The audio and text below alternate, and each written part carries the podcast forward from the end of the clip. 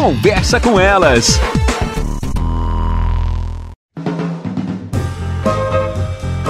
Olá, eu sou Cristiane Finger, jornalista. Ana Paula Lundegren, psicóloga. E estamos começando mais um Conversa, Conversa com, com elas. elas. E aí, Ana, já olhou para tua retrospectiva do ano? O, o que que da lista tu fez? O que que ainda vai ficar para esse ano?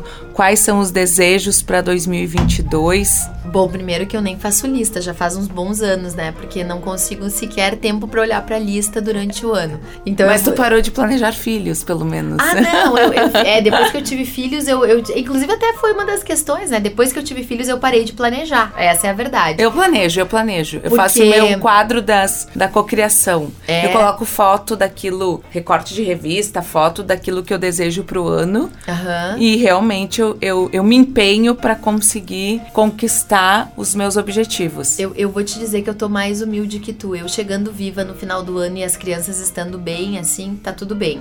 É porque é tudo tão conturbado ao longo do ano, é tanta demanda de tanta coisa, que eu vou te dizer que eu tô assim naquela filosofia um dia de cada vez.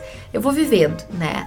Mas eu vou te dizer que sobre a retrospectiva do ano passado, é uma das questões que eu me dei conta e que talvez os ouvintes também tenham pensado é que eu trabalhei demais, Cris. Eu trabalhei demais e eu vou diminuir o ritmo de trabalho, né? Eu vou, eu vou diminuir e eu vou ficar com um pouco mais de tempo para mim, no sentido de poder fazer coisas para mim. Então eu decidi que eu vou, vou seguir a formação, vou seguir estudando, vou retomar alguma questão de estudo, né? Uh, porque eu gosto muito de estudar e acho que vou voltar da aula.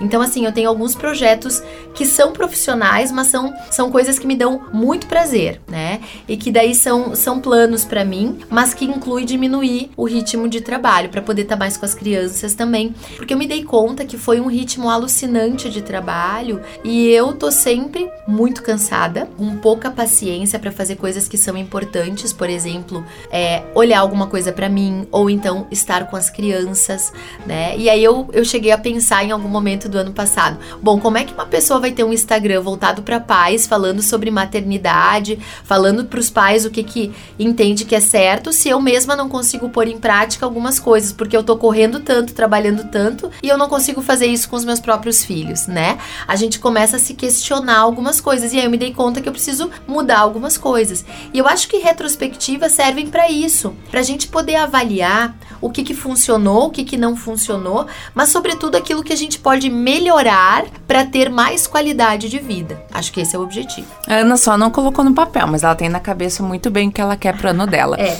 Até mais, pessoal. Você ouviu na Jovem Pan Serra Gaúcha? Conversa com elas.